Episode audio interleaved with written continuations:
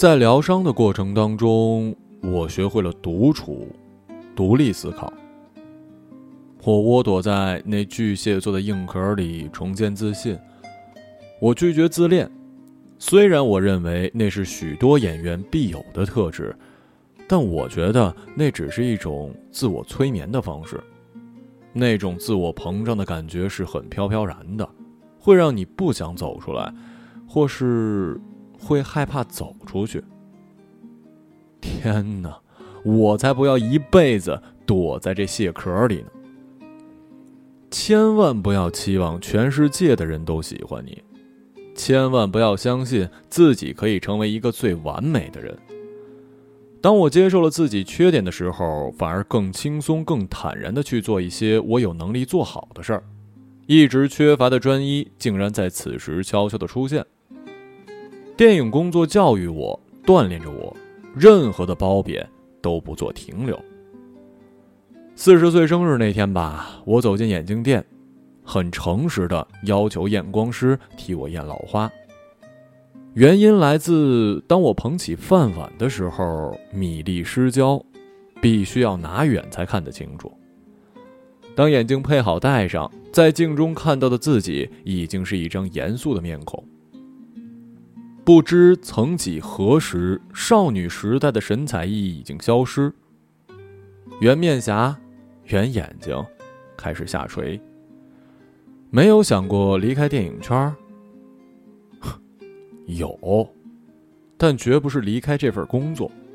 大家形容这种态度为低调，其实对我来说，我只是真的没时间和力气去应付电影圈的交际、假礼貌、真意见。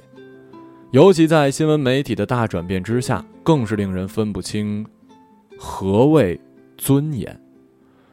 此时，我只能更加严谨的把关、规律自己、审查自己。这个过程有时极为痛苦，自信心可以如股票指数般的起落，一时会一头冷汗，一身焦虑，发出了热汗；一时又会强烈的冲动去实现心中的念头。在跷跷板的两头来回的上下，总是可以找到中间的平衡点。如果你愿意去找的话，一旦木板停顿下来，我发觉自己又跳上了一端去摇动它。这个，应该就是我，躲不掉的我。就算是我黑色的瞳孔已经逐渐的褪色，但我能够看得更深。好奇心越强，接受范围更无边。每一个阶段，我都是这么告诉自己的。此时此刻，应该是最好的时刻吧。从年轻开始就习惯走到哪儿，皮包总会揣着一个笔记本。以前是写下看到的、想到的，现在是写下该做的，免得忘了。也因为如此吧，养成了我另一个习惯，就是到处买笔记本。大本小本不同颜色、纸质、年份、图案，但是随着琐事增多，写的次数反而减少了。每一本都有一个开头，聊聊数据就不了了之。书架上越积越多这些没写完的小本子，今年终于下定决心，不能让这种情况泛滥下去了。所以在二零一零年三月去印度印明会探访之旅的时候，我在架子上抽了一本最旧的蓝皮笔记本，随我上路。早就忘记曾拥有它多久，一直没扔，是因为它是那种早期有洞、一张一张可以夹起来的纸张。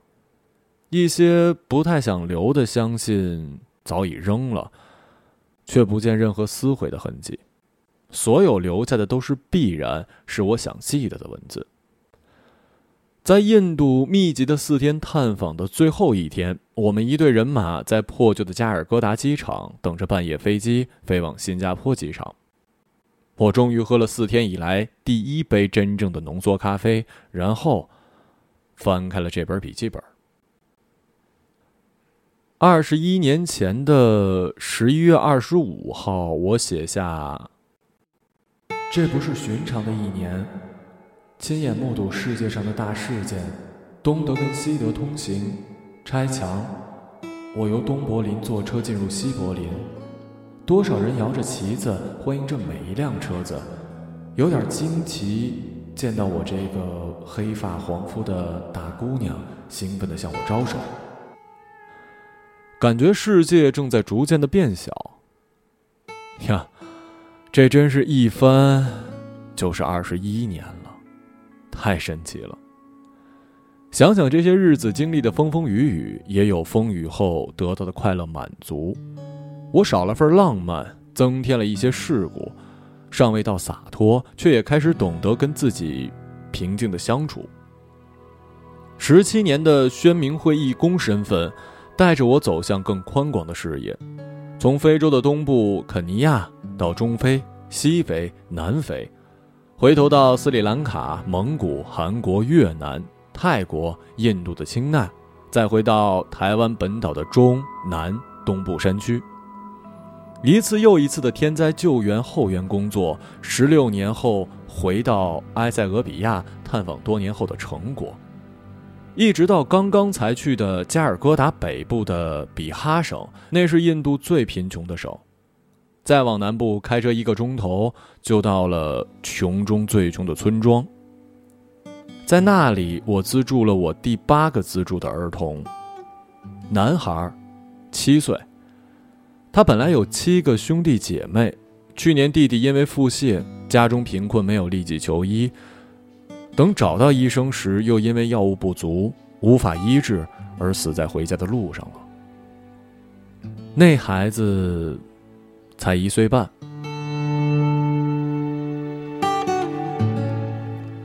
在印度，每天都有五千个儿童活不过五岁，一年就有两百万的幼儿死于疟疾、腹泻、肺炎和营养不良。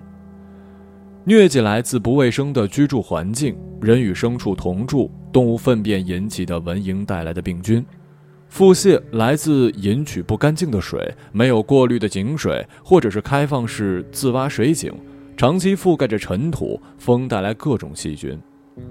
幼儿没有强壮的抵抗力，一旦中标又没有立刻就医，孩子泻到脱水，逐渐虚弱到死亡。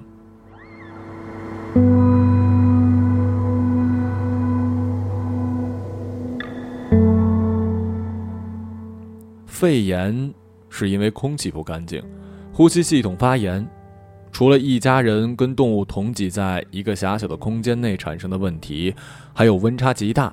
夏天最热的时候，到五十二度。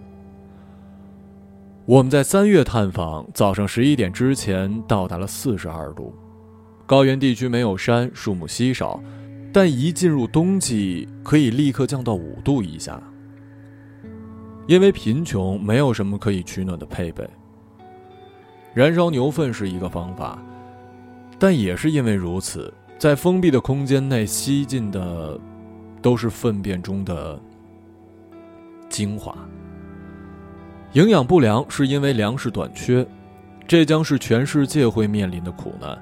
气候变暖，天灾越来越平常，干旱、洪水都令农作物遭殃。这种现象令食物的价格高涨，粮食大量运往了富裕的国家，贫穷国家就长期面临着缺粮。偏远地区被这个世界遗忘。地球转变太快，来不及追也追不上，贫穷令他们更加贫穷。一张张认命的脸孔，不问为什么生下来，不知为何贫穷，不埋怨死亡，只有不停的生孩子，至少保证家中有年轻人劳动下去。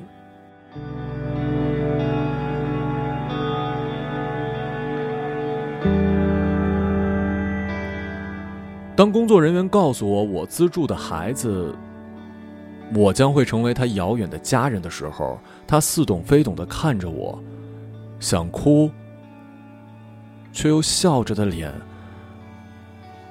闪过了一丝希望的光彩，照暖了我和他的心。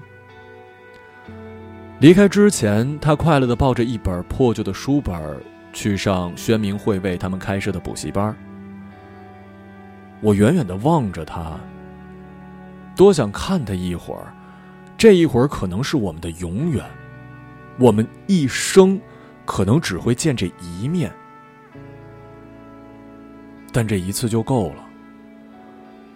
一次，我们就建立了两个人一生都不会忘记的关系。他转头看向我，我举起手向他挥了挥。七岁的他腼腆的低下头，但随即抬头冲我一笑，举起手大力的挥着。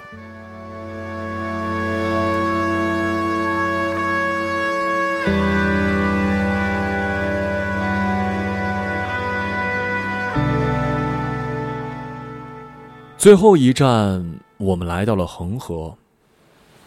终于，我站在了石阶梯边，看着它静静的流向了孟加拉湾。一群群乌鸦围绕着河边，在脏乱的垃圾中寻找着食物。到了傍晚，男女老少就带着食物往河里扔，有人拿着瓶子装入河水，可能拿回去治家中的病人吧，也可能是将死去的家人洗涤。穿着艳丽的妇女一步一步走入浑浊的水中，慢慢的将整个人浸入河水，鲜艳的纱裙漂浮在水面，像一朵朵彩色的花朵。空气中充满了腐臭味儿，但印度人还是深深的敬爱着恒河。我想了很久，想着它的起源是由喜马拉雅山的冰河融化，一滴一滴的清澈。往下流，经过漫长的路途，分支再流向不同的地方，经过风吹雨打，又结合了其他的河流，变得更加庞大的流向了印度不同的城市。人们靠它生活，不断的向它取用，生老病死的洗礼，一切都只是一个过程。当他已是如此污染的进入大城市的时候，人们感激他的宽厚，他的包容。这时，他已经不单单只是一条河，他就是人生，一个丰富美丽的人生。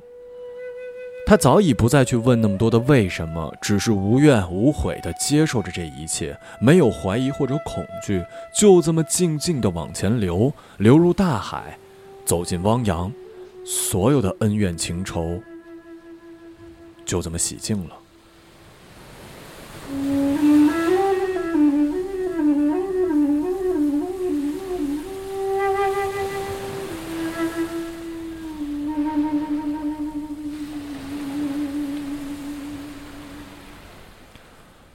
二零一四年年尾。